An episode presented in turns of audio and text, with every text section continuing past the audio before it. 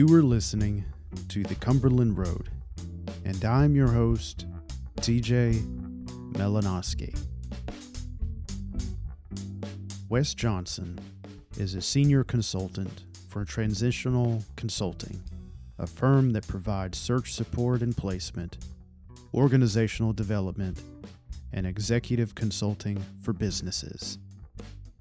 He is a Cumberland Presbyterian minister, a game reviewer for NCAA Division One basketball, and beginning in 2023, Wes will be the stated clerk for Red River Presbytery. In this conversation, we talk about leadership, conflict, evangelism, starting new churches, and how Wes's life and faith is tied to all of these. And now, my friend, enjoy this faith conversation with Wes Johnson. Wes, you work for a company called Transitional Consulting. It's a firm that helps individuals and organizations change and grow. You've worked with Fortune 500 companies, uh, multi church staff, traditional congregations, contemporary congregations. So, what does traditional consulting do? And what does it do on a macro level and a micro level? And then, what is your role in the firm? Thank you, TJ. Before I get into that, I just want to make sure that I do say thank you to you for the excellent work that you do on this podcast it has been so meaningful for me who kind of lives on the fringes of our denomination an ordained minister obviously in our denomination but not in active church ministry in what i term as marketplace ministry but and then living out here in the frontier that we call texas. It has been more than informational. It has been an encouragement to me to hear the stories of cps all around the denomination and especially encouraging to hear about all the new talent coming along. I mean, it was just yesterday that I was graduating from seminary, and then in a blink of an eye, 40 years later, I'm wondering about the future of our denomination. And it has been a real encouragement and uh, to be able to hear all of these stories. So God bless you for the important work you do in telling these stories of faith and how God's captured us and how He's using us in unique ways. Uh, it's fascinating to me and such an inspiration as well. Well, I'm a senior consultant for transition consulting, been doing that for 15, 17 years. Uh, made a pivot in my life that we might can go over at some point in this. Transition consulting um, is an HR consulting firm. We call it a boutique firm because it's really just myself and one other guy who lives in Long Beach, California, who used to live in the Dallas Fort Worth area, who had a transformative impact on my life and helping me to understand better who I am and to cooperate with God uh, based on the design that He's placed on me. But we solve people problems. Uh, back in 1983, I went to a business person's lunch in the DFW, Dallas Fort Worth area, where the speaker that day was Truett Cathy, the founder, of course, of the Chick fil A franchises. And Truett said something that's always stayed with me. He said, uh, businesses or organizations don't succeed or fail. People do. And it's hmm. always run true. It doesn't matter whether you're operating a an IT house or a service industry or a church or a nonprofit or whatever it happens to be. We're all in the people business.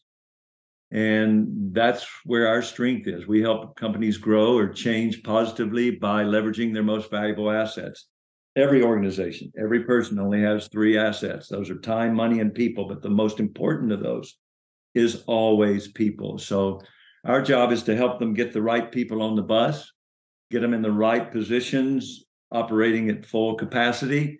And then if they have to take them off, we can compassionately coach them through reemployment. So it tends to be search assistance.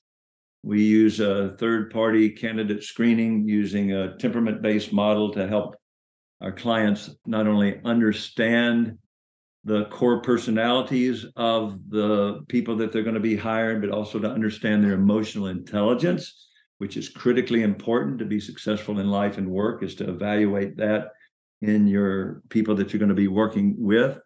And um, and then on the backside of that, uh, which is originally how we began as an organization, we began initially as totally a senior outplacement firm. Is if people are taken off the bus, uh, if they're separated from the company as part of their severance benefit, they will hire us to coach them through the reemployment process. And that really came based on uh, the transformation that came in my partner's life, who was given that benefit when he was separated from a company. And that gentleman uh, led him to Christ as a result of it. And we've always seen that as a valuable area of ministry because, uh, especially in men's life, men tend to think of themselves as human doings. and um, our worth is determined by our work. Mm-hmm. A little bit stereotypic, but nonetheless, so when we don't have work, we don't feel like we have any worth. And that time without meaningful work can be really difficult for a man, but it is for anybody because it impacts the relationships around you and whatever. And we've always seen that as a very fertile time to share the seeds of the gospel with people that are going through that transition. So we do that. Most of what we do, though, is leadership development, professional development, culture evolution, conflict resolution, lots of different things, but it's really helping the people on the bus perform at optimum capacity. So a lot of leadership and professional development uh, related to that um, aspect of it. For instance, my partner does a lot with private equity companies that will hire us to go in when they're buying companies. Yes, there are people that flip companies. There are companies that buy companies to bump up their value and then sell those companies to create wealth for other people.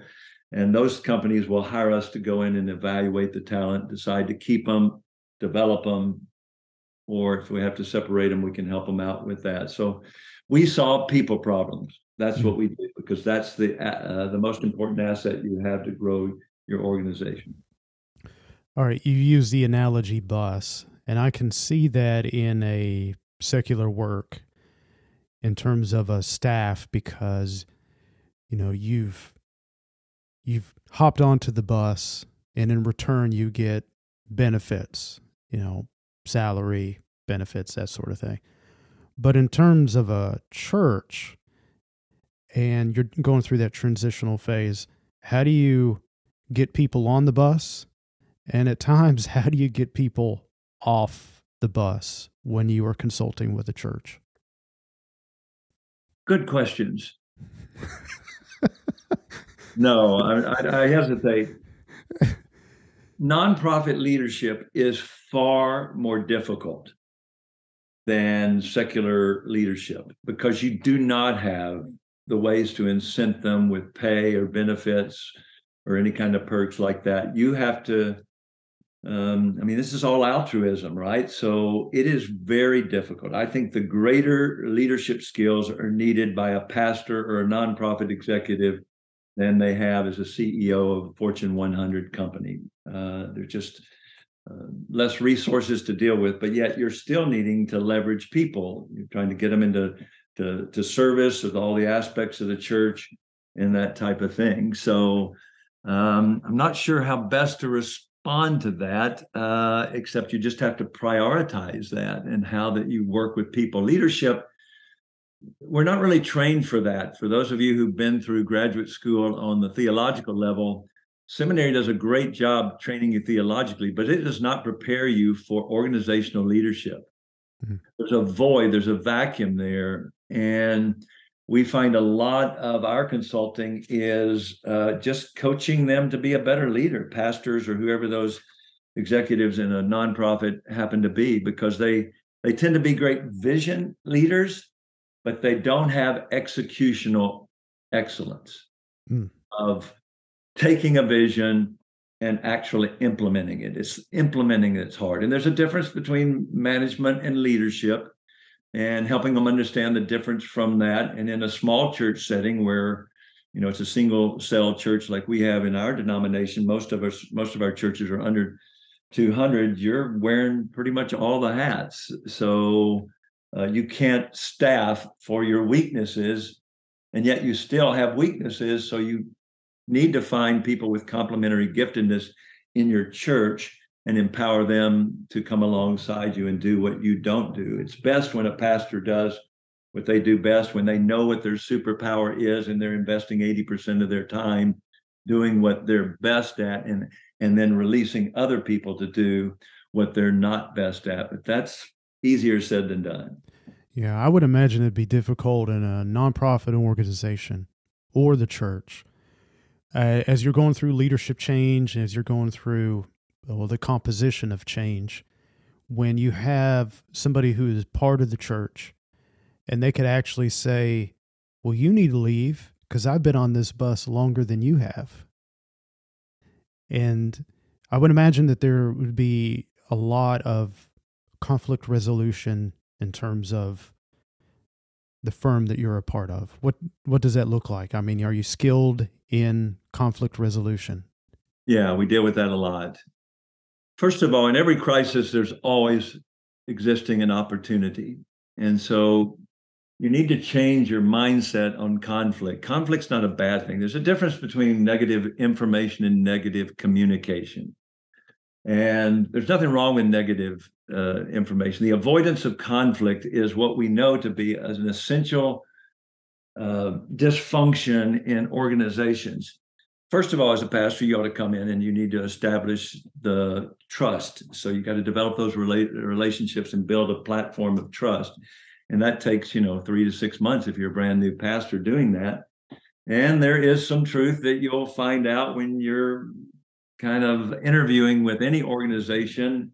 It's an artificial uh, experience. Everybody's pretending on to be the best behavior. You're the best candidate they could possibly ever hire, and they're the best church that you could ever possibly go to. And then you get in there and you're confronted with the brutal realities that that's not fully true. And once you define the realities, you find out some of the people you thought you'd get along well with, you don't, and some that you don't, you do. And uh, there's always a little bit of a power struggle, and there's those who you have to learn. And in many ways, you have to keep your friends close and keep your enemies closer. But you do need to build, first of all, the relationships to, to, to kind of build the trust to lead well. But conflict is not a bad thing. Um, uh, conflict, there, there's no progress, there's no positive change without challenge. And there's no challenge without change, and there's no change without conflict. It just goes together. And so the avoidance of it is really a bit a bad thing. In life, change and loss are inevitable. It's growth that's optional. You can either go through what you're going through or you can grow through it. And you need to grow through it. So you actually need to lean into the conflict because in that crisis, there's an opportunity. You need to find that opportunity and leverage it. And is that where your firm can come in? Because sometimes when you're in the middle of a crisis, it's hard to see what the opportunity is. It's hard to see beyond the crisis because you're living it, you're experiencing it individually and collectively. Is your firm helpful? Or even if, what advice do you have when a leader is going through a crisis or a conflict situation? Well, confrontive conversations again. Um, there, there is a science and there's a little bit of an art to it as well. I mean, first of all, you want to step back and find in any kind of criticism or negative feedback you get, what's the shred of truth in it? There's always a little bit of truth. um, and that can hurt sometimes. Yeah, you, I'm laughing. I'm laughing because it's true and it can be hurtful, and yet I, we can grow from it. Yeah, yeah. You need to look at yourself first. It, do I bear some responsibility in this? Mm. Um, a major issue in our culture is the inability to accept responsibility for anything. So, what is my responsibility? So, first of all, you got to draw boundaries for myself. All great leaders begin by being great self leaders. They're self aware. They have a profound sense or a profound self acceptance that hopefully will lead to an effective self leadership. They know what their strengths are, they know what their shortcomings are. They're very vulnerable about that without necessarily being fully transparent. Mm-hmm. Um, that's another thing we could discuss as well. But yeah, first of all, you look at yourself and where is my responsibility? Again, boundaries. Who am I responsible to? And what am I responsible for? and is anything out of alignment in that area. Then beyond that, you just got to go wade into it and have have the conversation, understanding that people don't see things as they are; they see them as they are. So if you'll seek to understand rather than be understood, an old Stephen Covey principle of the seven habits of highly effective people, that's where you got to got to go. I um, years ago, before I became self-aware, and I'm continuing to learn in that area, I could be kind of an arrogant SOB. Hopefully, my wife's not in the background and you hear her amening at this point. point and I did not realize for years that under stress, I become less compliant. Mm. And so I go into attack mode. And um, I had to learn that my trigger for anger is feeling disrespected. And so I had to learn to mind my emotions, to separate myself, to de emotionalize it, to separate myself from the moment and then to get in my head and out of my heart for a moment and say, is this real? And a lot of times when we're called in, that's the first thing we have to do. Is this a perceived problem or is it a real problem? Is it just a communication problem or is it a real problem? And the only way to do that, obviously, is to have conversations. But for me, for me personally, I have to step back and say, Am I really being disrespected? Or am I just feeling disrespected? Is that some past wound that's surfacing itself? I've covered it up with the long uh, sleeves of my pretense, but it's coming back up in my marriage from a uh, or whatever it happens to be. I had uh, our family. I, I married. Um, I, I am previously married, and my current wife, who hates to be called that, she prefers to be called my last wife. When I married her, she had two children already, so we got into a situation and and um, early on in the disciplinary processes you have in a lot of families, there's usually a strict parent and a, a, a little more graceful parent. I, the non biological parent, was a little more strict. And there were times early in our marriage when I would discipline the kids. And what do they do? They always run to the one that will give them the grace, right? They run to the easy parent. So they would run around and get try to get mom to undo any kind of discipline that I do. So I was feeling disrespected. Well, I, how, I'm not really being disrespected by a, a nine year old. Okay. They're just being a nine year old. Okay. So I had to learn to separate am I really being disrespected or am I being disrespected? So I think minding that emotion, being a good self leader, knowing what your uh, um, shortcomings are, what your strengths are, and then learning to manage that time, emotions, and priorities we teach a lot uh, to leaders about how to mm. how to do self management. All right, I took us down the path of conflict resolution and and crises, but there's more more to it. There's another side of when a congregation is going through leadership change, your consulting firm also assists with that as well. So you can help be a guide. I, I don't want to put words in your mouth, but you have the ability to be a guide to help congregations do uh, discernment and look inwardly and help them along the search. What does that look like? Oh, yeah. Well, there's a difference. Yeah. If we're talking about search, yeah, any organization, if they're going through a leadership change, they need to step back and uh, evaluate where they are and decide where they want to be and what type of leader they need to take them there but sometimes they need assistance to kind of confront those brutal realities because again we don't see things as they are we see them as we are and we have a confirmation bias that we want to find what we want to find. The worst thing a congregation can do is actually um, do a survey of the congregation. They all all surveys of congregation for the pastor they weren't turn out looking exactly the same. They want jesus. Hmm. and that's what the Jewish people wanted too, and they ended up crucifying him. So that doesn't work well. Yeah, there's got to be somebody, and that's usually the elder board, the, the, the session, who has to step back and do the hard work of evaluating it, um, of having the conversations, looking at the data, and and and seeing is there blind erosion that's being going on. A lot of churches think, well, we're not we're not growing, but we're not getting worse. No, plateau is a myth. Hmm. If you're not going up, you're going backwards. If you're on an airplane, when they level that plane off, well, they say they're 11. We're cruising at 38,000 feet. We're now turning off the seatbelt sign. You're free to move about the cabin. If you go to the restroom in the back and you walk to the front of the plane, you're walking uphill because in order to stay level, the plane has to be articulated upward. Mm-hmm. It has to actually be climbing to stay level. And that's the way it is in an organization. If that plane turns its no- nose down to where it's actually level with the earth, it's descending. And churches don't realize that as well. Organizations don't realize that.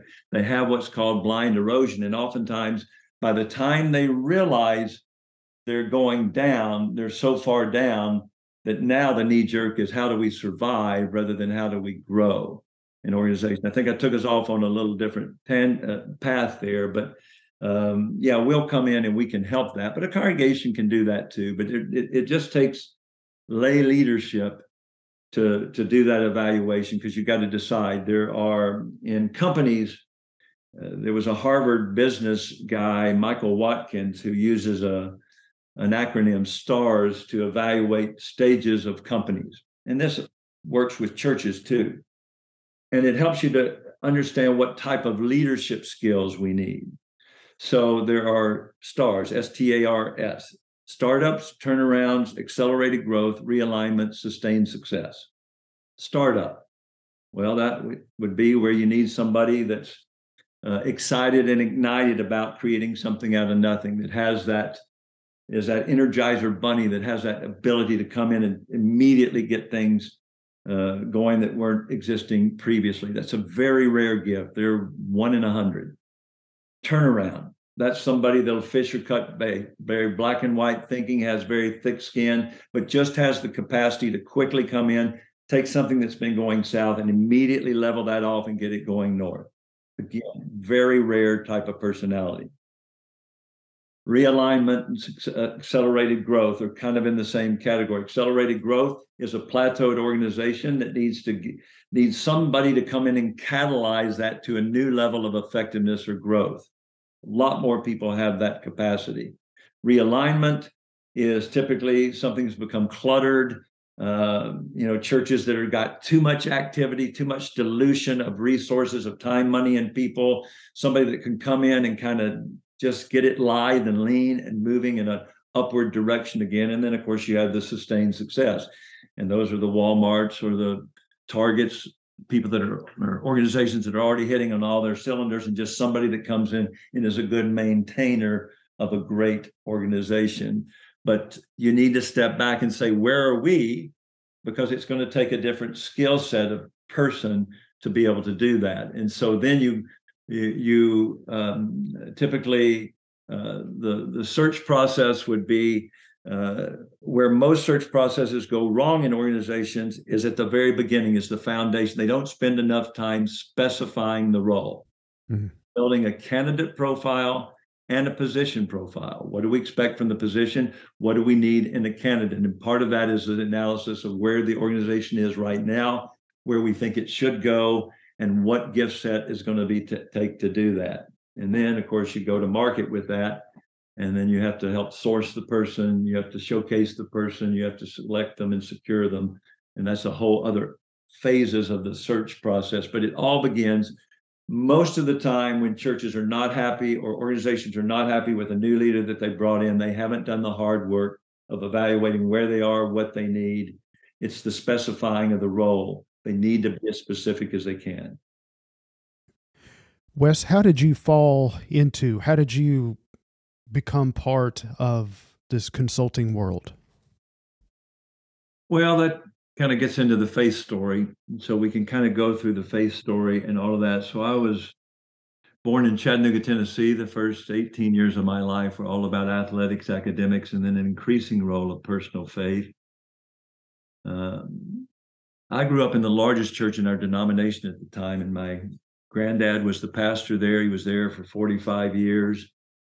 Uh, my dad was a Sunday school teacher of a Sunday school class of over 200. It was a church in wow. itself. Uh, he was an elder as well. And um, so, I mean, we were there like a lot of the folks that you've interviewed every time the door opened. That was just the cadence of our life. It was Sunday morning, Sunday night, Wednesday night, and any time in between happened to be that. I had all the Sunday school answers to all the Sunday school questions. And, um, but wasn't a believer. And I'd even gone through confirmation class and become a member of the church because I wanted to be able to take communion and all that type of thing when I was in the seventh grade in 1970, I had an older brother that's seven years older, so I learned well from him how to game this. I was uh, I'm a learned extrovert, but I was very introverted, very shy at the time. We used to have in our presbyteries, maybe they still do in some presbyteries, a fifth um, a fifth Sunday rally. Yeah. So yeah. any uh, month that had five Sundays to it, uh, we would uh, all the churches in the presbytery, all the youth groups would get together and have a meeting. And I'd learned from my older brother that that's a great opportunity to meet girls outside your youth group.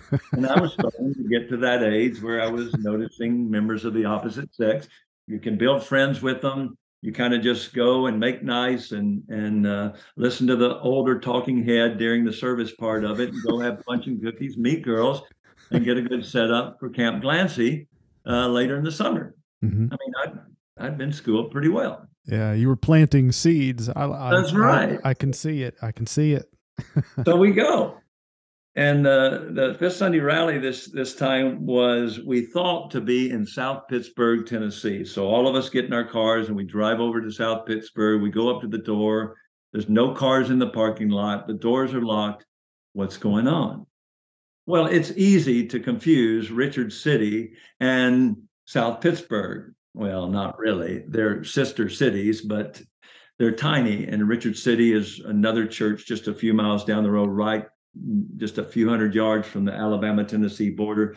That's actually where the Fifth Sunday rally was uh, uh, meeting was was was happening. So we drive down there. We get there. Richard City's a tiny little church. Maybe 50 people can get in the auditorium. Maybe 75. I don't know. We get in there and it's packed and there's there's um, chairs in the aisle. We have to get in the chairs in the aisle because we're so late getting there. We come shrinking in, and I sit in the back in the little folding chair. I'm a seventh grader, got a ninth grade girl sitting right beside me from our youth group. And instead of being that older talking head who probably would have been about 35, actually, about it, it was teenagers and young people. Um, some of you may have known Hugh Hanna, uh, uh, who uh, you know, but uh, I think he was one of them at the time, and they were up strumming guitars and sharing their testimony, doing like camp songs, contemporary songs. It wasn't hymns, it wasn't all of that, and it was just disarming. It was mm-hmm. nothing like I expected. There had been previously, a few weeks earlier in South Pittsburg, a youth revival at the football stadium there, and James Robison out of Texas a youth evangelist with the Southern Baptist had come and had had a crusade, and a lot of these kids had, had accepted Christ. And now they're up sharing their testimonies. Side note to that now, this is 1970, six years before, in another football stadium in Bedford, Texas. My wife today had walked forward when that same evangelist was holding a crusade there to accept Christ. So both of us are kind of um, owe a lot of debt to to his ministry. So anyway, and when you say wife today, you mean last my wife, wife Nancy, my wife last Nancy. wife, my last wife. wife. That's okay. Right. My last wife. Absolutely. So. Um, so yeah, they're sharing this testimony and all this type of. They get to the end of the service and they ask two questions that I never heard asked before, and I couldn't answer either one of them if you were to die tonight, do you know for sure you'd go to heaven? And second, has there ever been a time in your life when you know that you committed your life fully to God?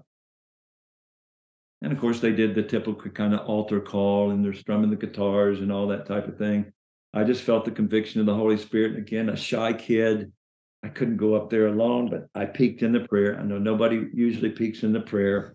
I over to the my friend, the ninth grade girl, named Judy on the right of me. And I said, Do you want to go up? she said, Yeah. Do you want to go up? I said, Yeah. And so we grabbed each other by the hand and we went forward and put our hands and our lives really at the feet of Jesus. And that was the beginning. That was the beginning of it all. Um, faith was nurtured, obviously, through um, a matrix of mentors and ministries. It's amazing how God puts in your path, intersects your life with people and with ministries to kind of continue to move you forward. Uh, there was Campus Crusade for Christ, Explo 72, the first time I ever came to Texas, again, never knowing I would spend most of my life here. Had come to a youth crusade where 90,000, 80, 90,000 youth from all over the world had come to this place to learn how to evangelize, did that in the ninth grade. Um, became deeply influenced by the Fellowship of Christian Athletes. And in my junior year in high school, I had a major rededication of my life because I was starting to get good at basketball, and I realized that could be a platform from which I could proclaim my faith more boldly. And and you uh, were you were actually you had that mindset as a teenager.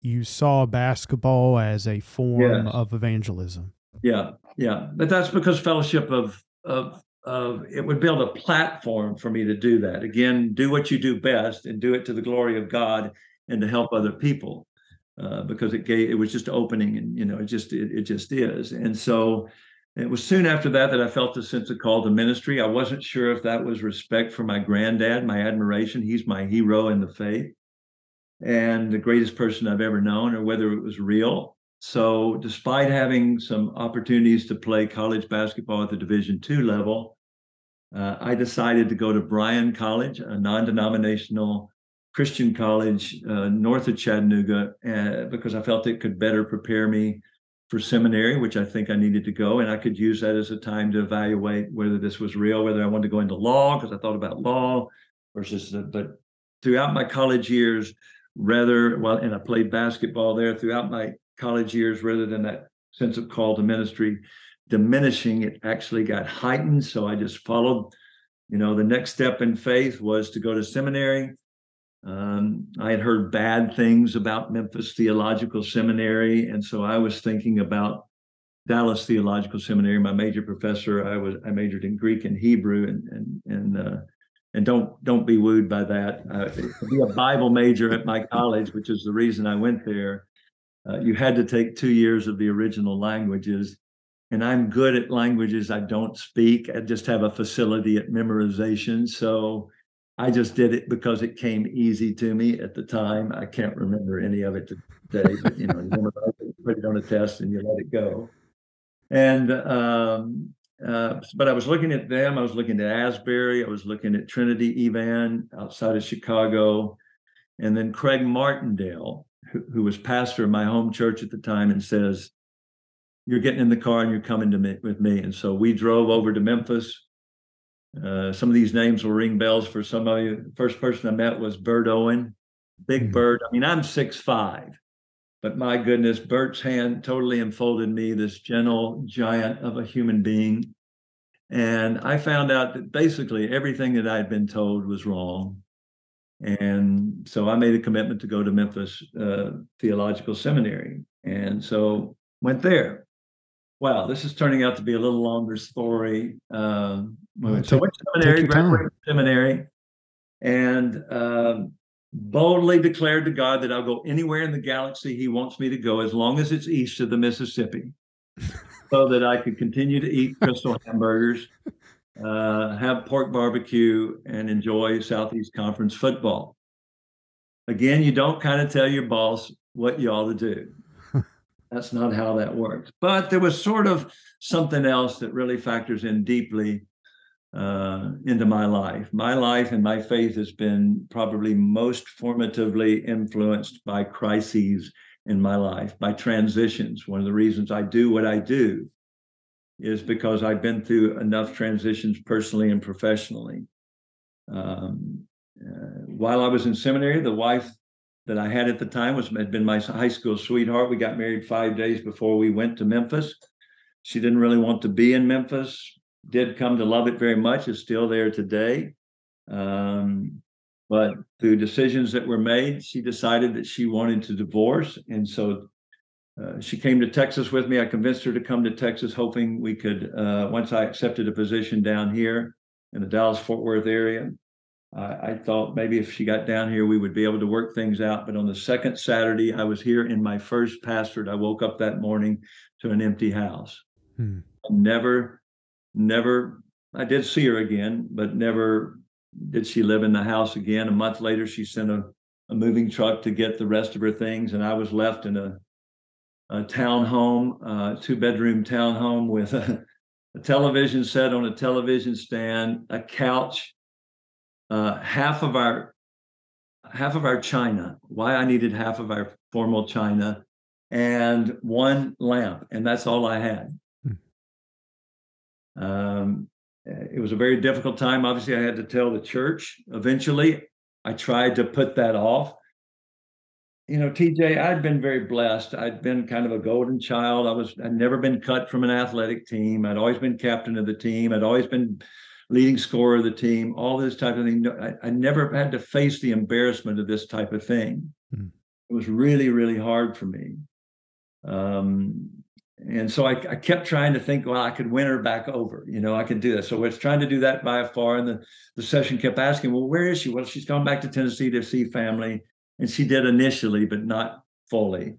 Mm-hmm. And then finally, I had to tell them, you know, that she's pursuing a divorce and I serve at your pleasure. So, you know, do what you will. And it's, it's interesting at that time. In 1982, um, ministers would struggle whether or not to even marry divorced people. Hmm.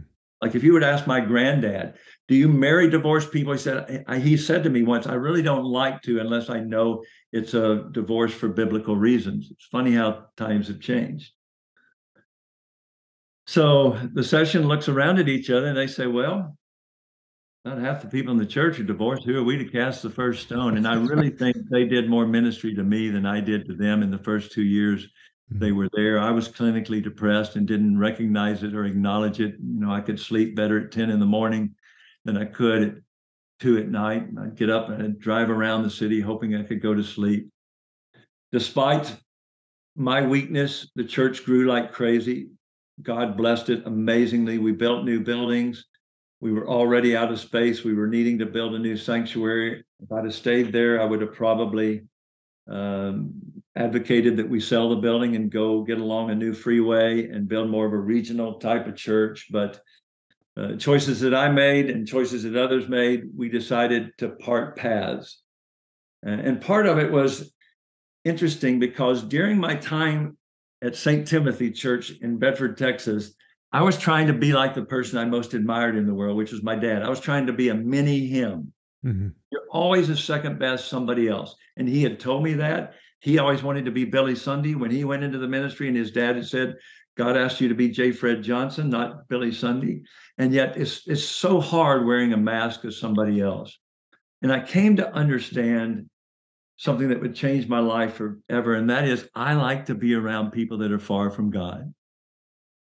I was an introvert, but what winds my clock is helping churches find new and creative ways to reach unreached people. Every time I take a, a, spiritual gift inventory, it's always evangelism number one, administration and teaching, but evangelism is number one. Always been that way. So if it was a, a choice with being on Aunt Betty's porch drinking sweet tea and reading the Bible on a Tuesday night or at the Bedford Boys Ranch playing basketball with a bunch of guys that are far from God, that's a no brainer. I'm going balling with those guys.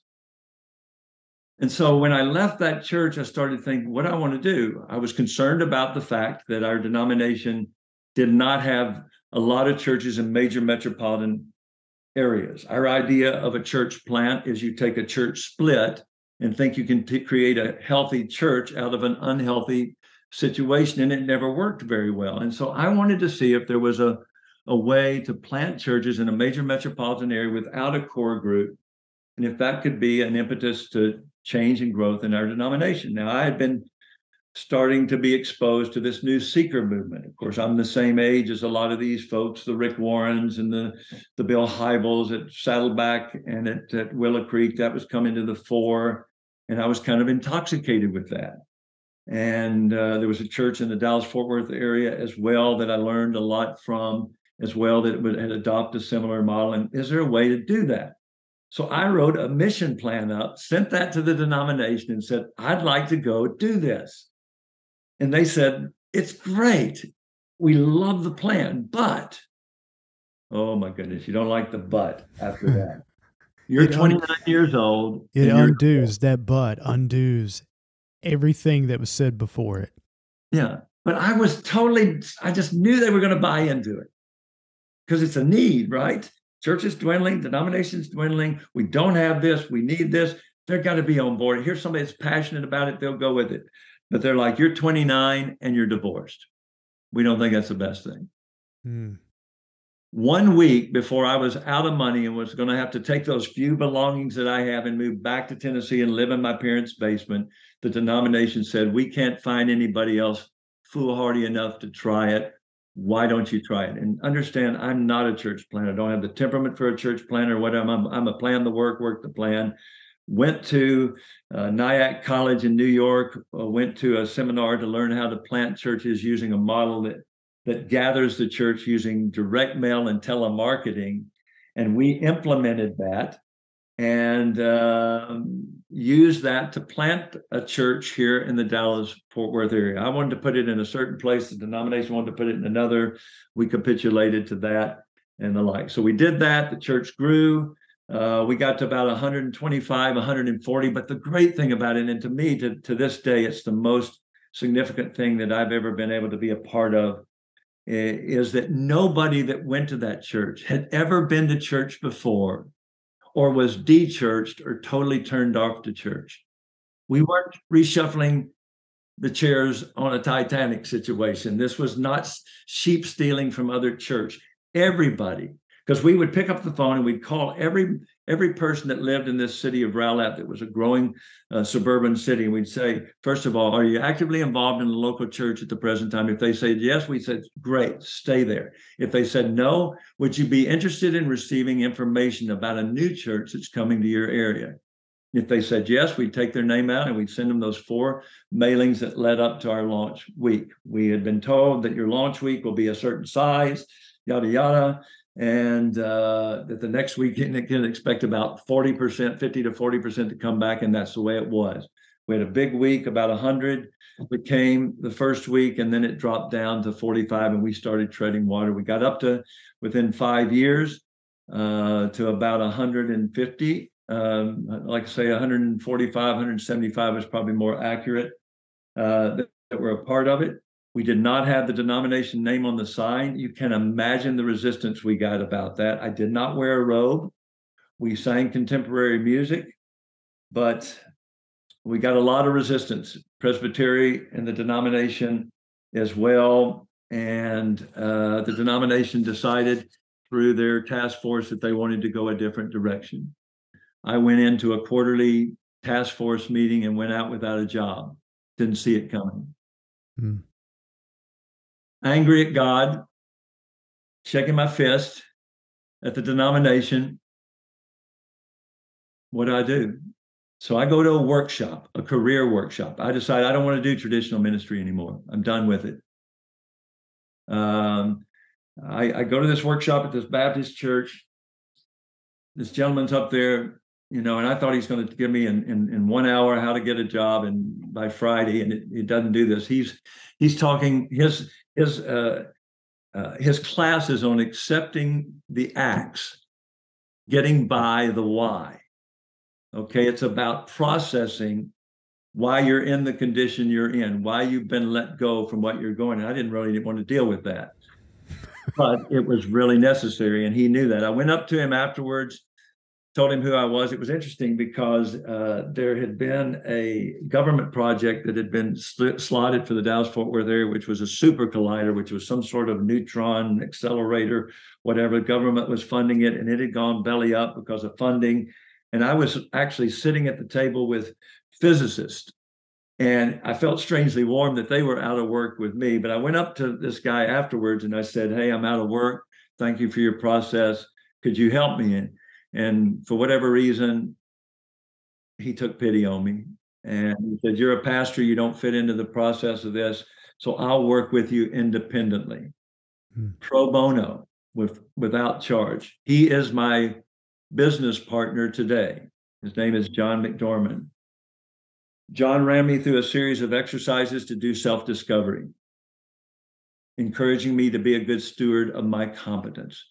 And after getting through all of that and understanding how God had wired me up, what my passions are, and all that type of thing, he said, Now what do you want to do? I said, I want to go out and do a marketplace ministry.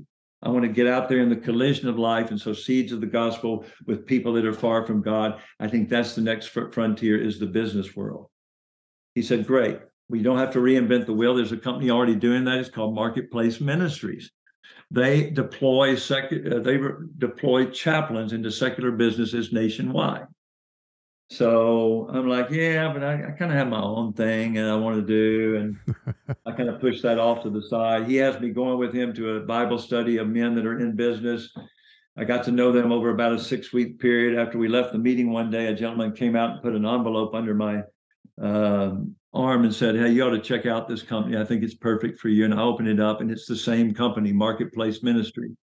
I'm kind of dim that way. You have to get through repetitive stuff. So, two strikes, one more strike, I'm out. I'm like, Okay, God, I get it. This is before the internet. So, I call them up. They mail me a an application. They say we don't have any openings right now, but we'll keep it on the old, we'll keep it on file. I fill it out, I take it back to them. I take it to the front desk and they say, huh, interestingly, we just had some people resign. Let me go back and talk to our manager right now. So they, they bring the Dallas manager in and he says, Yeah, can we have a conversation? So I ended up, he's like, I we have four hours that we can offer you. It's not much, but it's a start. Well, I went from four hours to 16 hours to ultimately being full time and eventually becoming their national administrative director, being a chaplain deployed out there. Again, I wasn't the best chaplain in the world because I'm not the best pastor. My administrative skills got used more and more. This is going on a lot longer, but this is just the journey that it goes on. While we were in this season of our life, we started going to a non denominational church. That church had sold its property and replanted its church and they were meeting in a high school. The pastor was an entrepreneurial mindset. I mean, he could, he just could start anything, but he can't organize anything. Uh, he was really frustrated with their worship process. He knew I had a passion about worship, so he asked me to come alongside and see if I could help him fix that. We did.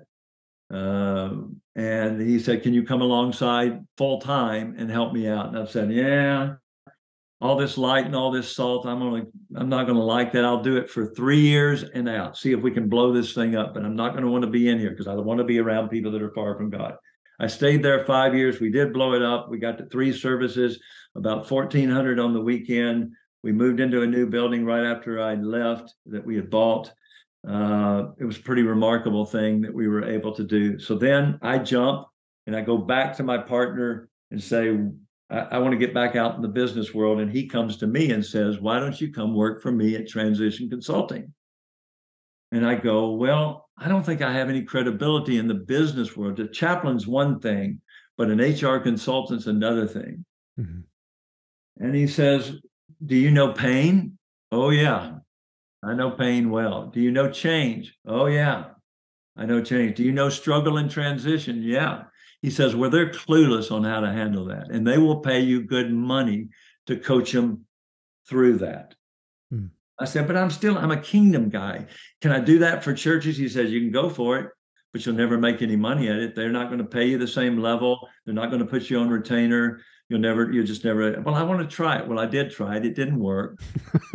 and there's a longer story that goes to this, but in the end, that's what I've done ever since then. I got a few engagements and then uh, he handed off a few things to me, and today about 75, at least uh, traditionally about 75% of what I've done has been in the secular world, which allows me to deeply discount what I do for churches, either pro bono or at a, or at a half ministry rate mm-hmm. uh, that we do. Um, and yeah, that's kind of how I, I mean, it's just, it's just kind of, I don't know, it's just kind of following the next step in faith again, understanding who I was, what I'm best at, what gives me the desire. I love being out there in the collision of life, like I say, and sowing those seeds of gospel uh, to people that are far from God. It's a, it's a, it's just an in, incredible uh, thing to do.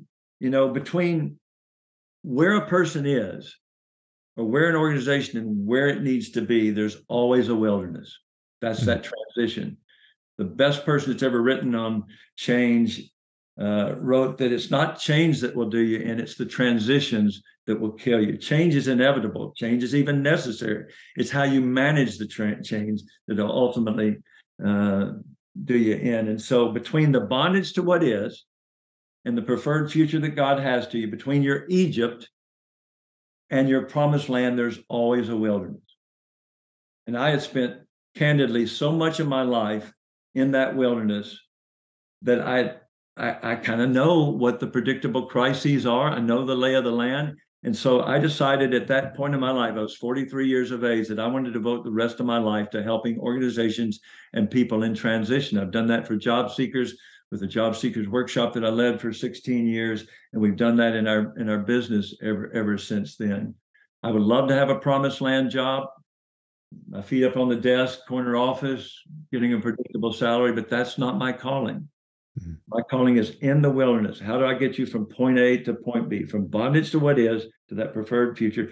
It's predictable. Every church goes through it, every organization goes through it. How do I know that? There are four books of the Bible devoted to that. The whole mission and ministry of the Exodus, of Moses. If you just study that, everything that goes in life transition, you'll see it all happen there. It's unbelievably predictable. Now, Wes, you told me that you were an introvert, but I have been sitting back and taking this ride with you through your life, man. You have just punched it through from start to finish. well, maybe being an overtalker now, I'm gone. The, the filter, uh, age has released my filter. There's a lot more I could have said. All right. I try. Um, I try to tell you the truth and nothing but the truth, but not the god awful truth. there was a point in your life that you were saying where the first church that you served was exploding and growing and experiencing change, positive change, while inwardly in your own personal life was a different type of conflict, a different type of explosion, a different an, an erosion almost you know, yeah. a, a crisis. Yeah. How did you juggle both of those? And, and how did your faith speak to that? Because professionally, if you want to look at ministry as a vocation, as a profession, it appears to be going well, but inside you were experiencing loss. How did you not split apart, split in two? Uh, by the grace of God, and again by the loving grace and ministry of that congregation at the time. Mm. I'm so indebted to them in my faith walk as well as in my career for just the way that they helped me handle that because I didn't handle it well. I was not equipped to handle that. I never experienced failure in my life. Mm. Um, and I took it very personally.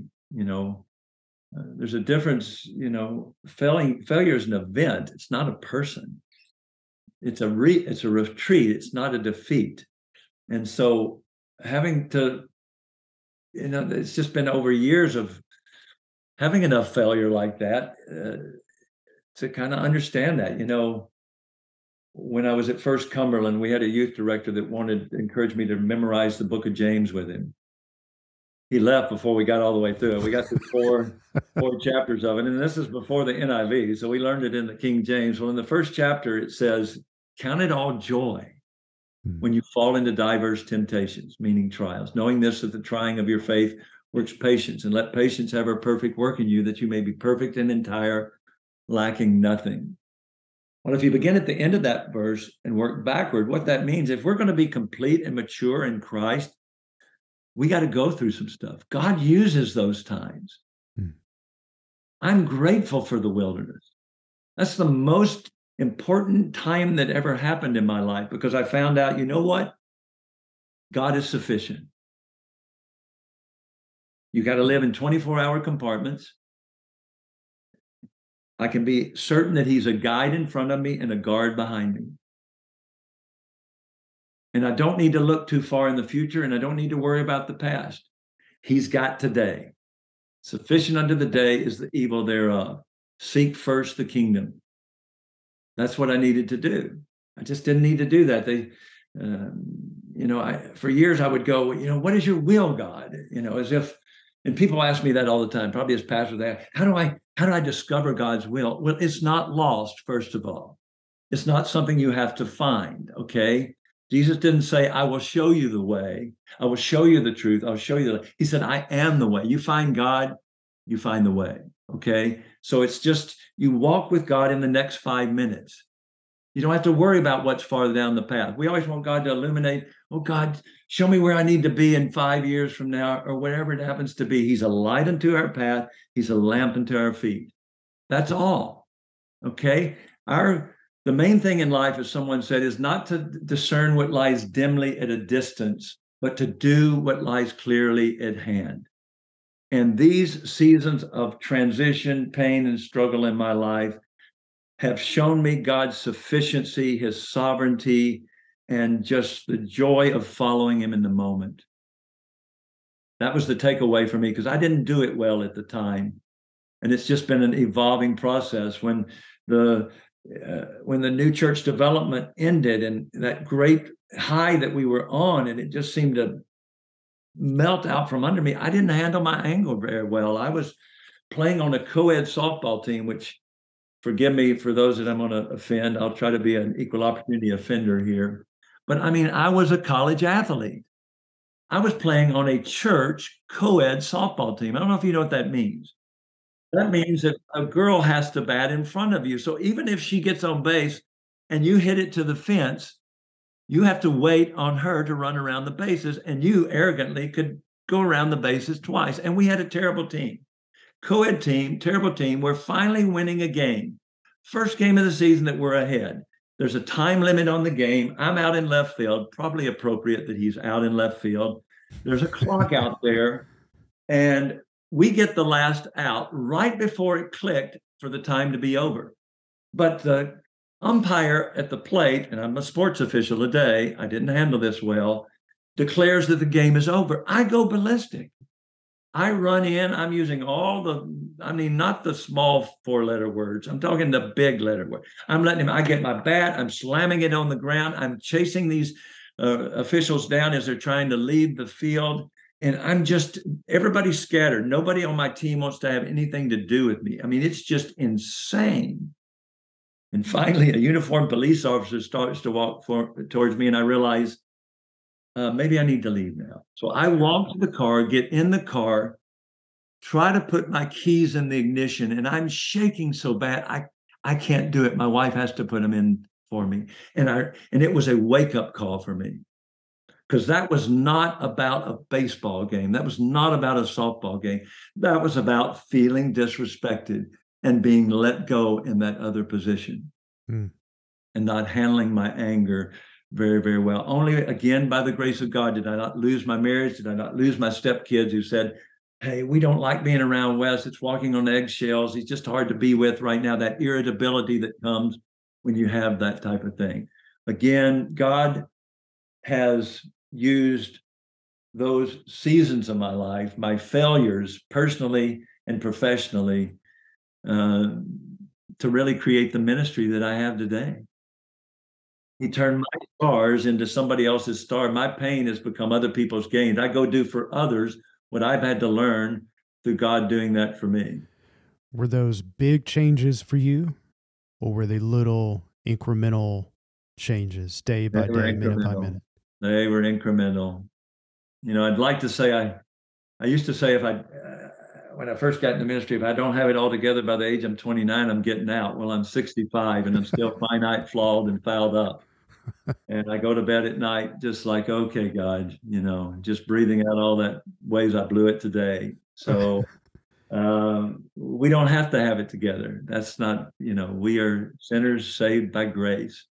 So yeah, it's uh I'd like to think I have it more together today, but uh it's just been uh, I, I've learned the hard way.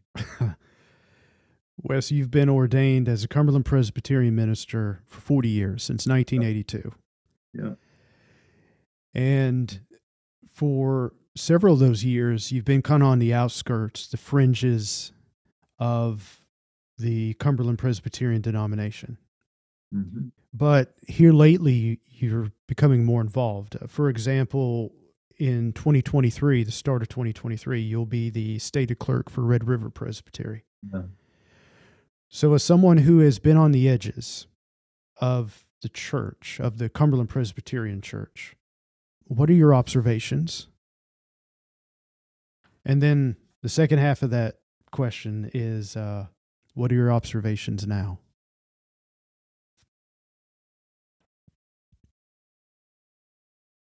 You have a perspective, give you a little more context and an opportunity to think. You have a perspective of being part of it, but not in the middle or the center. Well, I guess through new church development, you were in the center, Yeah. but then on the edges again. So, what observations have you made about this denomination? But most of my exposures, TJ, have been outside the denomination to fast growth, high profile megachurches. Mm-hmm. I mean, I have a church right now that I've, as a client of mine, they'll have 60 to 80,000 people a month in attendance in their seven locations. And that's not including their expansive worldwide um, media um, kind of reach. So, I mean, there's nothing that parallels what's in our church. So, it's been interesting to be a part of those types of churches and have all those exposures. And then just watch our denomination struggle and decline. Uh, before we started recording this, TJ and I were talking about the decade of the 80s, where the General Assembly of the Cumberland Presbyterian Church went on an initiative to intercept some atrophy that had been going on in our denomination and see if we could grow uh, and maybe recover a, a, a, a, sense of being more evangelistic. And it was a very, it worked. I mean, it, we grew for a while. Now we've we've shrunk back down. So, um, you know, it, it's hard to. I love the Cumberland Presbyterian Church. It's the rock from which I was hewn. It's the quarry from which I'm dug. I'm going to heaven today because of its impact and influence on my life. I love its theology.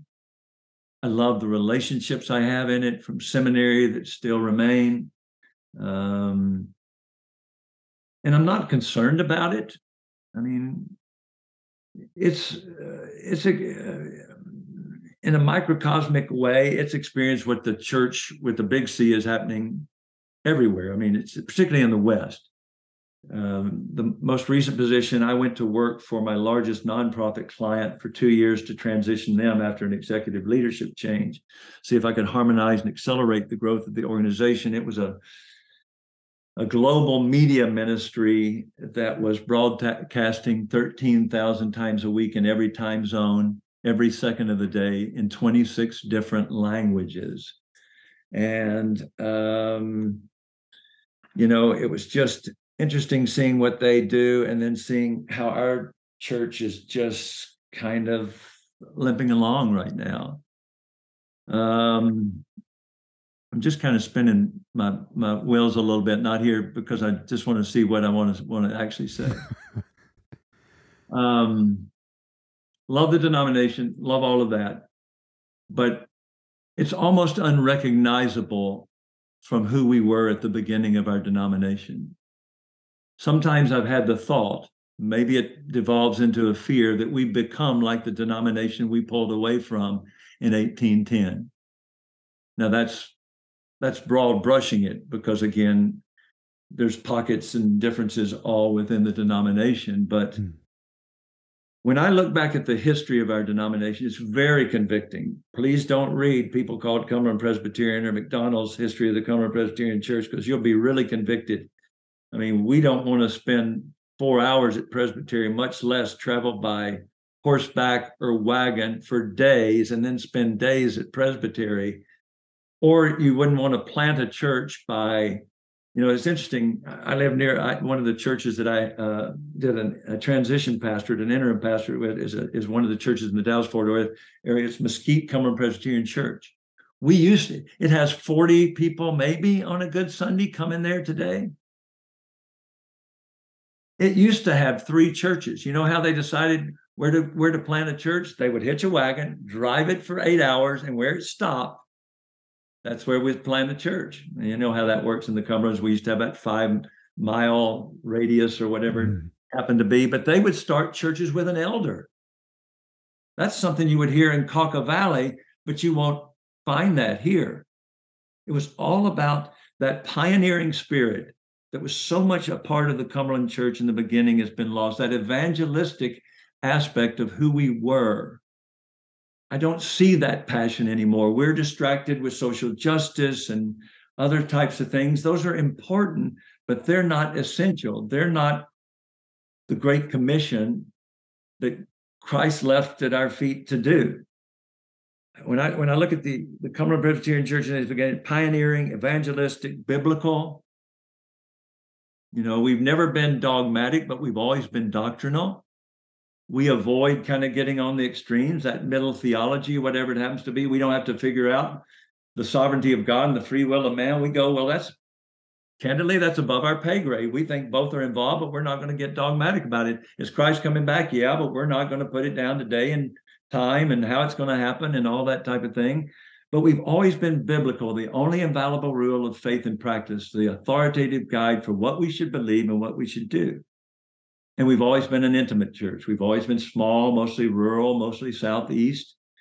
Um, and I want us to get back. I would love for us to redig those old wells because I think we've lost that. You know, in the beginning, because we were um, a function of the second great awakening. We're Presbyterian in name, we're Presbyterian in polity, but we're not really Presbyterian in theology, and we're not really Presbyterian in worship. The initial church that the Cumberland Church in its early years was low church. They didn't wear robes, they didn't have high liturgy, they didn't use all this fancy stuff that we use today. We've become more that way. And I'm not saying that's bad because I love I love everything from Taizé worship to, to free call and response black worship. I love that. The greatest moments of my life have all been in worship, private and public. I love worship. But all that's to being said is I'm interested to see what God's going to do in this next generation. Again, in every crisis, there exists an opportunity. The crisis going on right now in the Cumberland Presbyterian Church excites me because we have an opportunity to reorient our lives, to define our, to redefine our mission, to uh, orient it again around our passion. Maybe it's to recover our roots. I don't know where it's all going to go, but it's going to go somewhere. And I'm glad there's kind of this turmoil because it's going to come out somewhere. Will there be loss? Probably. There's never change without loss. For everything you've gained, you've lost something. For everything you've gained, you always lose something. It's the nature of transition, but it's forcing us, culture's forcing us to figure out who we are going to be and who we're going to be for the next generation. Mine is the generation that's going away. The boomer church, in many ways, has done a disservice to, to Christianity in the West. We've created these monolithic kingdoms of cool with motion lighting and fog machines and skinny jeans and product in their hair and celebrity pastors. And I was intoxicated with that for a while. That doesn't work anymore. That attractional model, those, those churches may not even exist 50 years from now. We've had our heads in the sand in the church in the West. Pre COVID, candidly, only about 13 to 17% of the American population was in church on a given Sunday. Over the last 10 years, all the churches that have asked me to consult with them keep asking the same question What's happened to the 18 to 9 to 29 year olds? Uh, if they came up through the church, they go away to college and they never come back. Well, when you talk about the 18 to 29s and even younger, even less than that are going to church in America. I had a young man when there was a large, uh, this large church that I was indicated about before, mega church in the Dallas Fort Worth area, was starting to go to the multi site model. they had tapped a guy on the shoulder that they wanted to be their first campus pastor, and they asked me to mentor him in leadership. First thing I did was do a personality profile on him and found out he was not well suited to do what they wanted to do. And so I said, "So what is what do you what is your calling? What does God want you to do? What does he want you to be?" And he said, "I want to go to England and start a church and start a movement to reach millennials over there." I'm like, "Seriously? You're a Southern Baptist from Dallas, Texas. You have no idea what you're about to go working. But again, he's 29 and he's all courageous and hopeful, and he figures he can do anything. And he's kind of got that personality anyway. But I said, You're going to get there and find out you're going to have to unlearn everything you thought you knew about evangelism. Because there's only about 3% of the people over there that are going to church. We did a, a tour over there, my wife and I, of England, Scotland, Ireland, and Wales some years ago, and the uh, the guide was from Scotland, and he said there's some belief that the Church of Scotland won't even exist in 50 years. But you know what, TJ, they're figuring it out. Rather than being worried about petty disagreements or secondary issues of doctrine, they're reaching across lines, and charismatics and Catholics and um, Presbyterians and Anabaptists are all getting together because the enemy is not the other churches that are taking market share away from them. The enemy is those that are leading people to self destruction. And we need to be getting the gospel of God's grace and love out to those people. We need to cooperate in ways that we do that. And they're finding ways to join hands and to do that types of thing. That's going to be America 50 years from now if we don't figure it out. That's going to be the Cumberland Church if we don't figure it out. But again, it's not new. We don't teach people very well. We're so swamped with all of this. Uh, we're so inundated with media that we start to think like the culture thinks. We need to be leading our people to think biblically, to think theologically, and think historically. Right after the American Revolution, 10% of the people were going to church. So what happened? There was an awakening. So I'm not worried about the church. I'm not worried about the Cumberland church.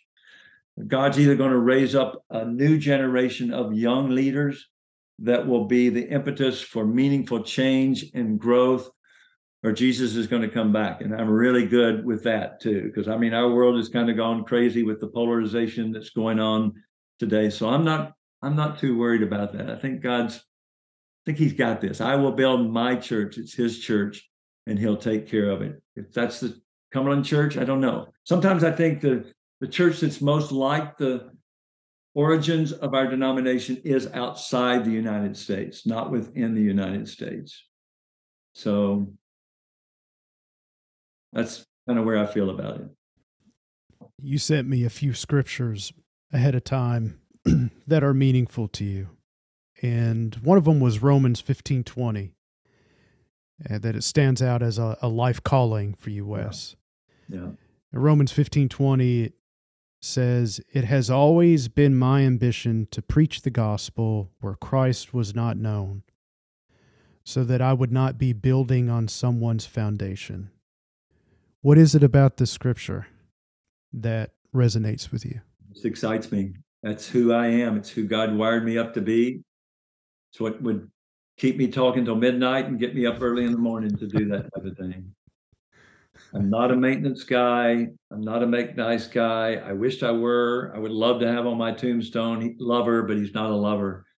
That's not what I I I I love.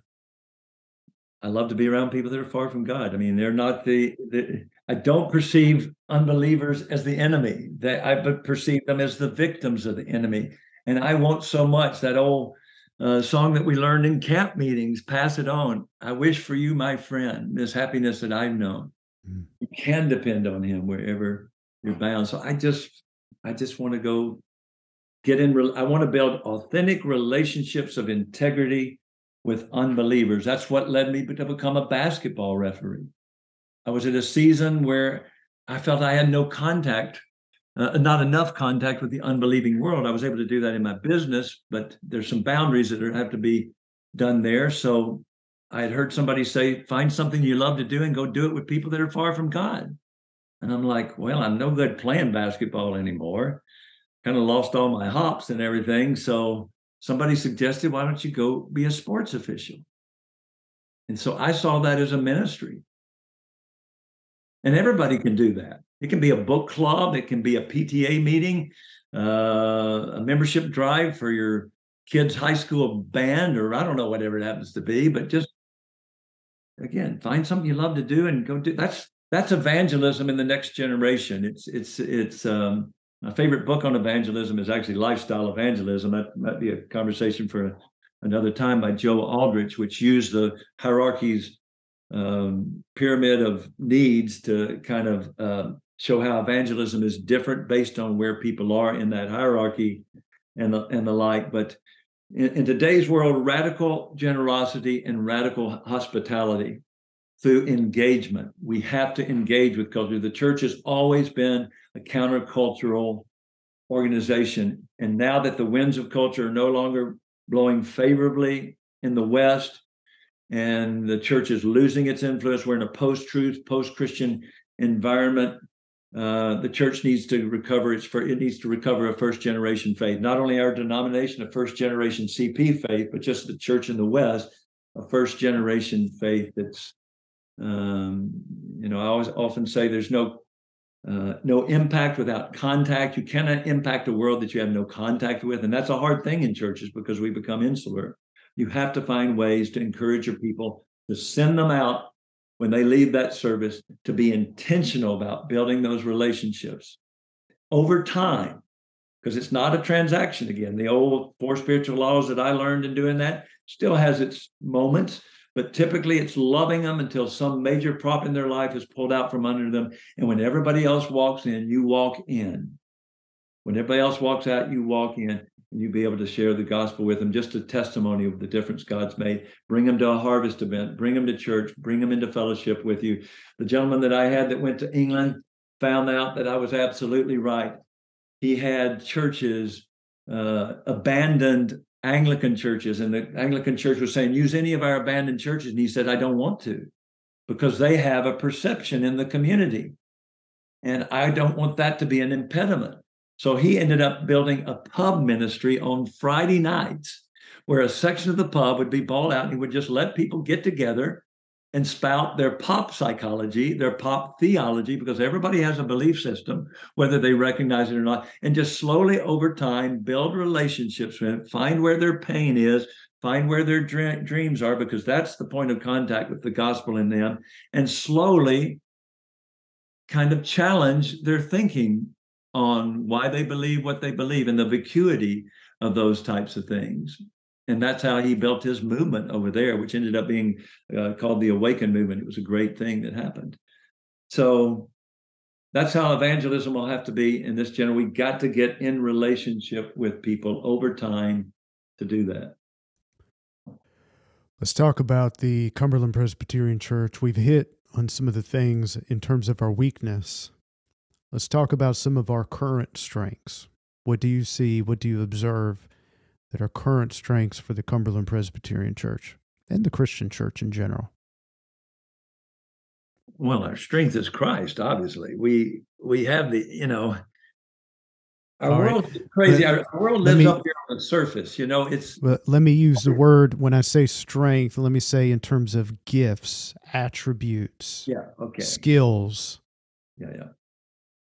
Well, again, but if we talk about culture as well and engaging culture, well, um, we've we've kind of drank the Kool Aid and we've become polarized as well, and we don't need to do that. But uh, um, maybe I'll, I'll, I'll pull away from that for a second. So,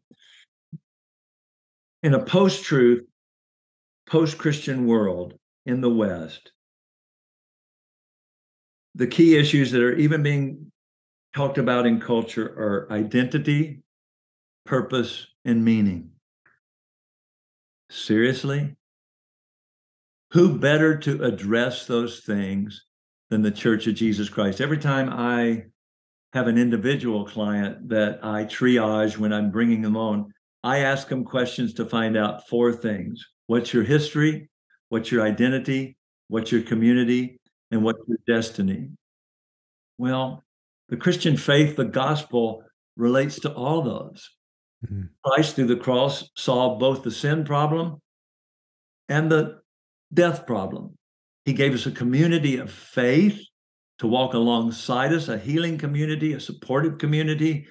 Um, you know, people don't have that intimacy, they don't have that support that they need. So, in a world that's searching for identity, meaning, and purpose, and finding those in false things, in substitutes, oh, our God is so much better than what they're substituting him from. They can go from you know, from lover to lover, from fun fix to fun fix, from concert to concert, from pill to pill to bottle to bottle. But oh my gosh, let me tell you about this story. Have you heard the story of Jesus? And that's not been heard. More and more people are growing up without a Christian memory, with no idea of that. And so we have to go out and tell tell that story. So the church is well positioned, I think, for a revival. And again, the Cumberland Presbyterian Church. And one of the things that helps the Cumberland Church is our smallness in many ways. Again, I think that the next generation of the church in the West will be micro churches, small churches. We may get together for large gatherings, but that's really where the church is the church. We're not going to be able to afford property, and the church may not get tax breaks in the future well down the line somewhere. Don't know what when that might be, but yeah, we were you and I were talking about that off mic that uh, one of the strengths that the Cumberland Presbyterian Church has is our size, locally, our size, and denominationally. And uh, we see it as a detriment, but it's actually a gift. Because if we're talking about relationships, as you and I have been doing this morning, then we're talking about building trust in relationships one by one by one. It's harder to do when you have large groups of people.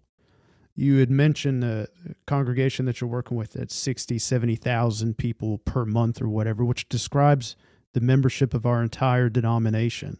Mm-hmm. But if the if the point of that group is to reach out through many different languages so many times per second or minute or whatever it is then you know kudos to them but I would push back on that and go, what are we doing as individuals and in small groups? Because that's where the relationships are built. Um, I find it interesting when we talk about the local church or denomination or other denominations, we almost paint it in a in a consumer consumer yeah.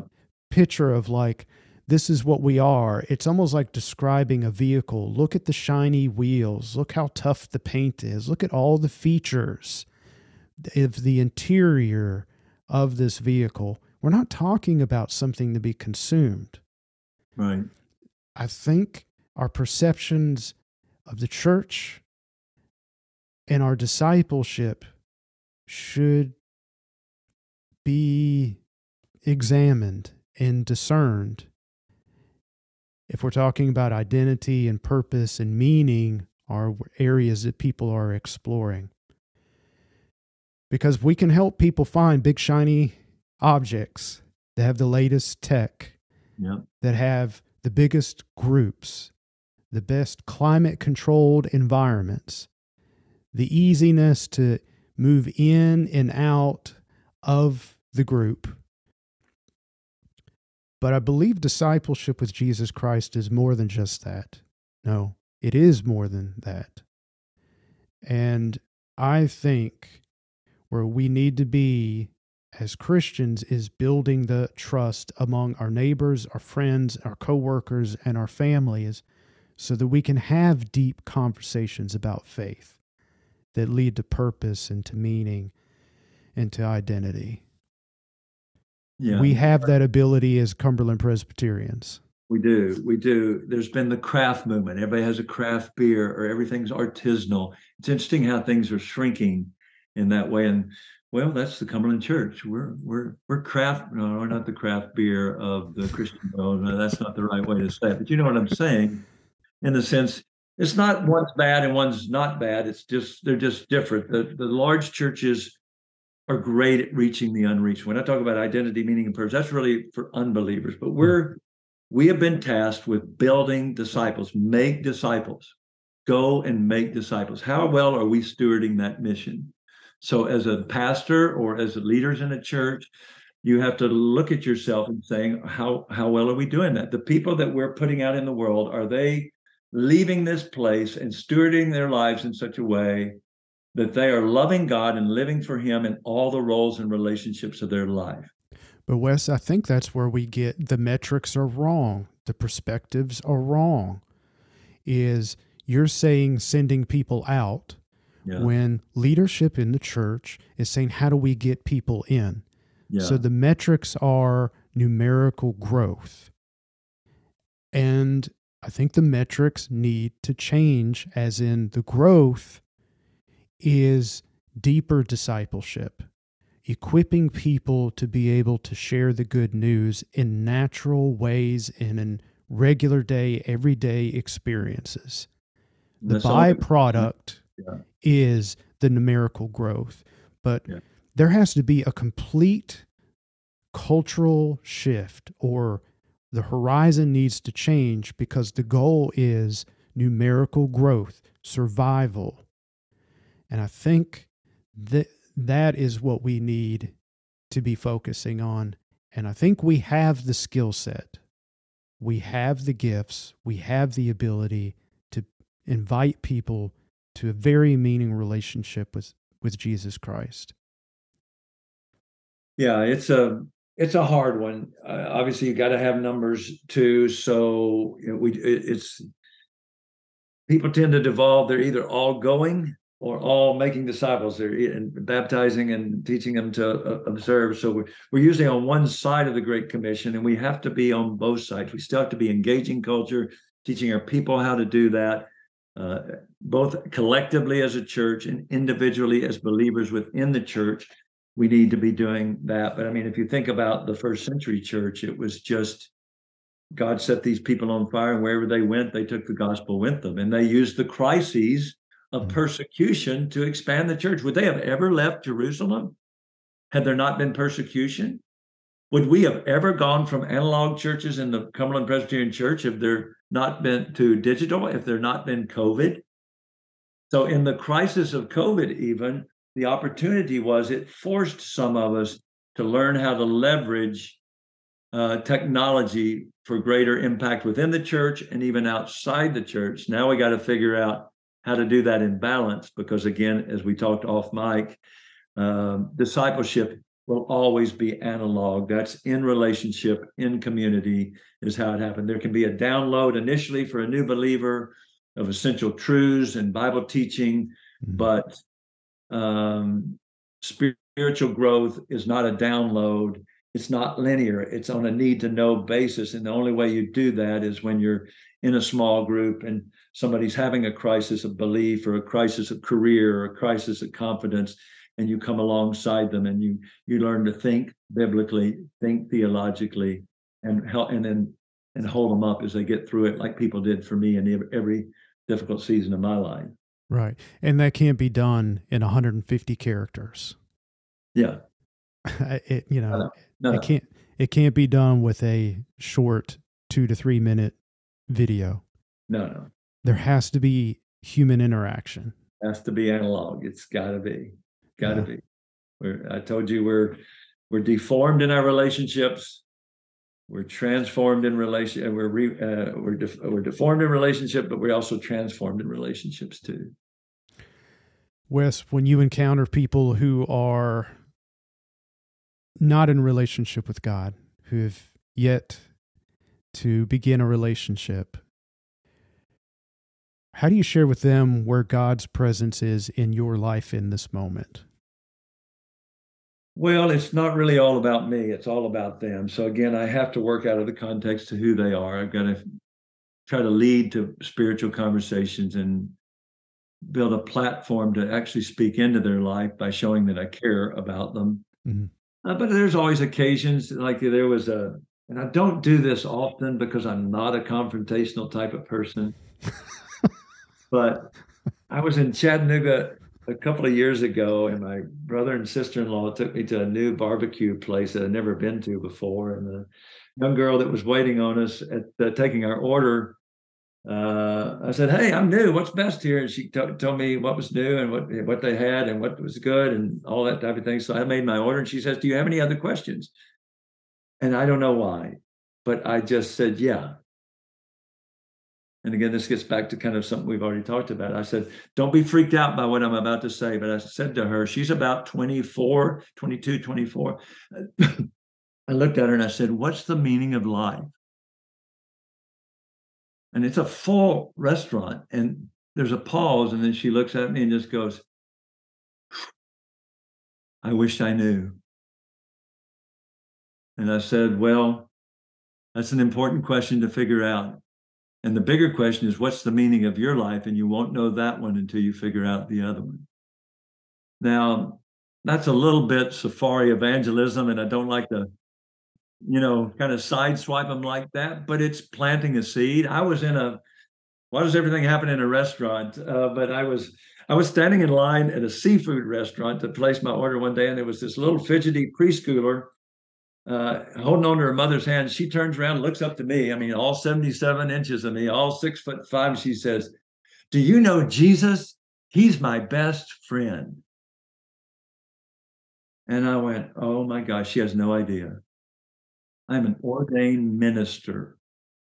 And I never turned around and had the courage to say that to anybody in my life. Well, she's four years old. She can get away with it.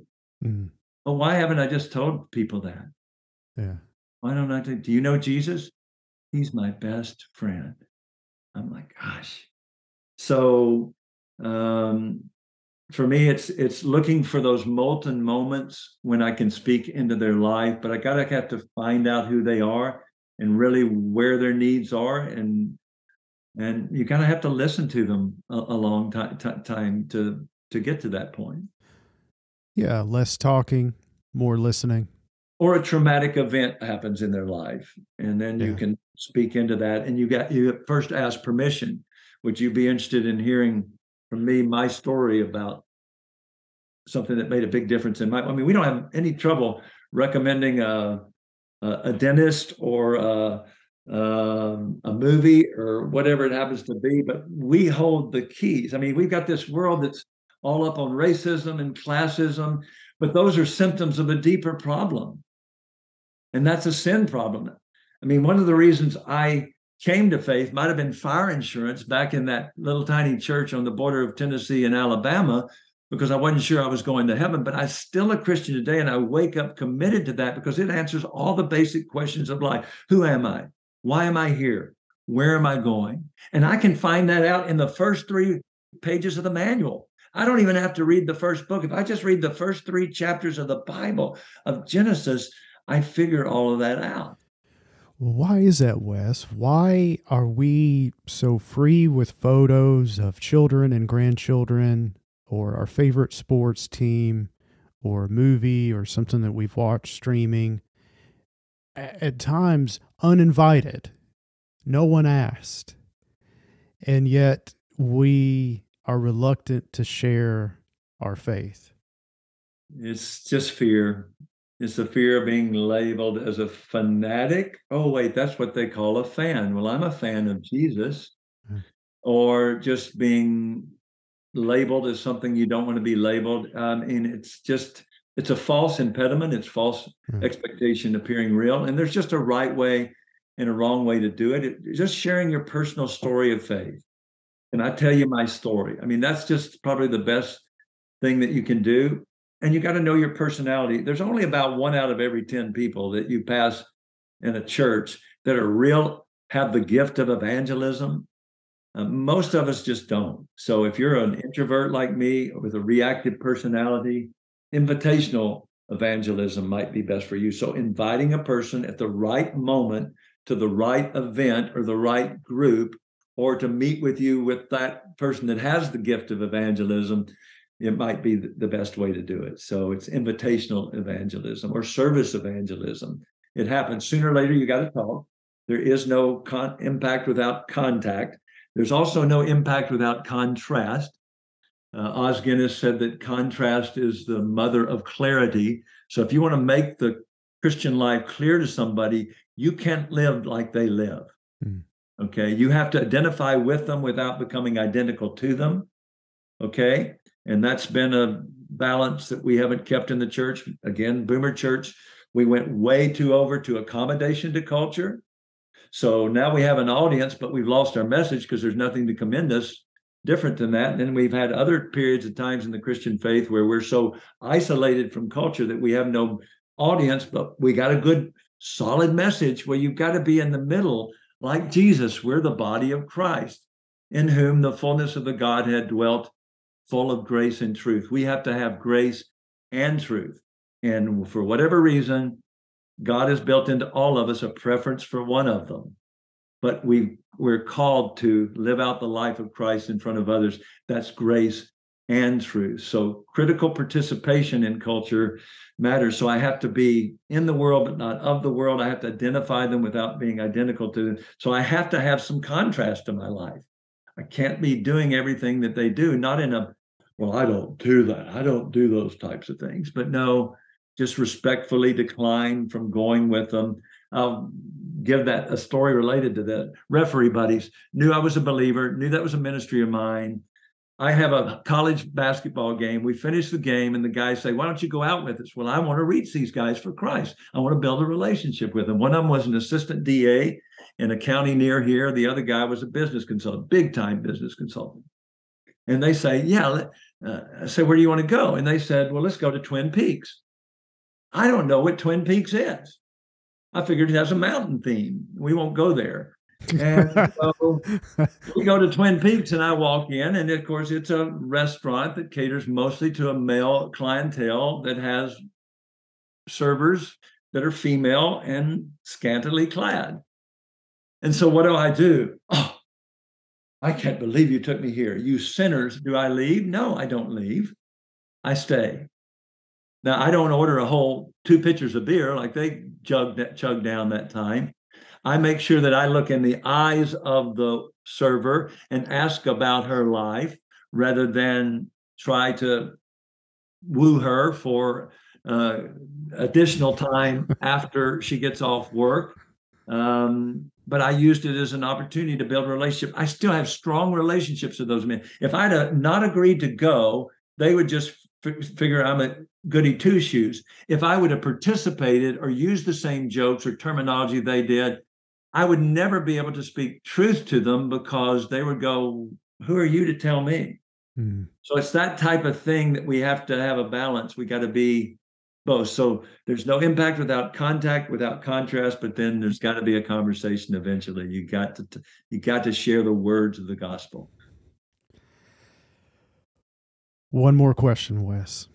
I'm sorry, over talking again. Uh, I had to think about it. You, my mind raced as I was trying to figure out the Twin Peaks, and then you. You're welcome very, to delete all of that from your. You edit this as needed for a an adult or have it for an adult. Put a disclaimer at the beginning. This is for adult audiences only. No, I. You went to a restaurant named Twin That's Peaks. That's the real world. That's the world right, we're called right. to reach. Okay. It's they're messy, okay? okay. Now I remember my um my question for you. 40 years of ministry. Wes, what do the next 40 years of ministry look like for you? Well, when I turned 60, I started praying every day, God, what's the best use of the rest of my life? again, it's a stewardship issue for me. I don't know how much time I have left till God promotes me. I look forward to the adventure that's ahead in this life and in the next life as well.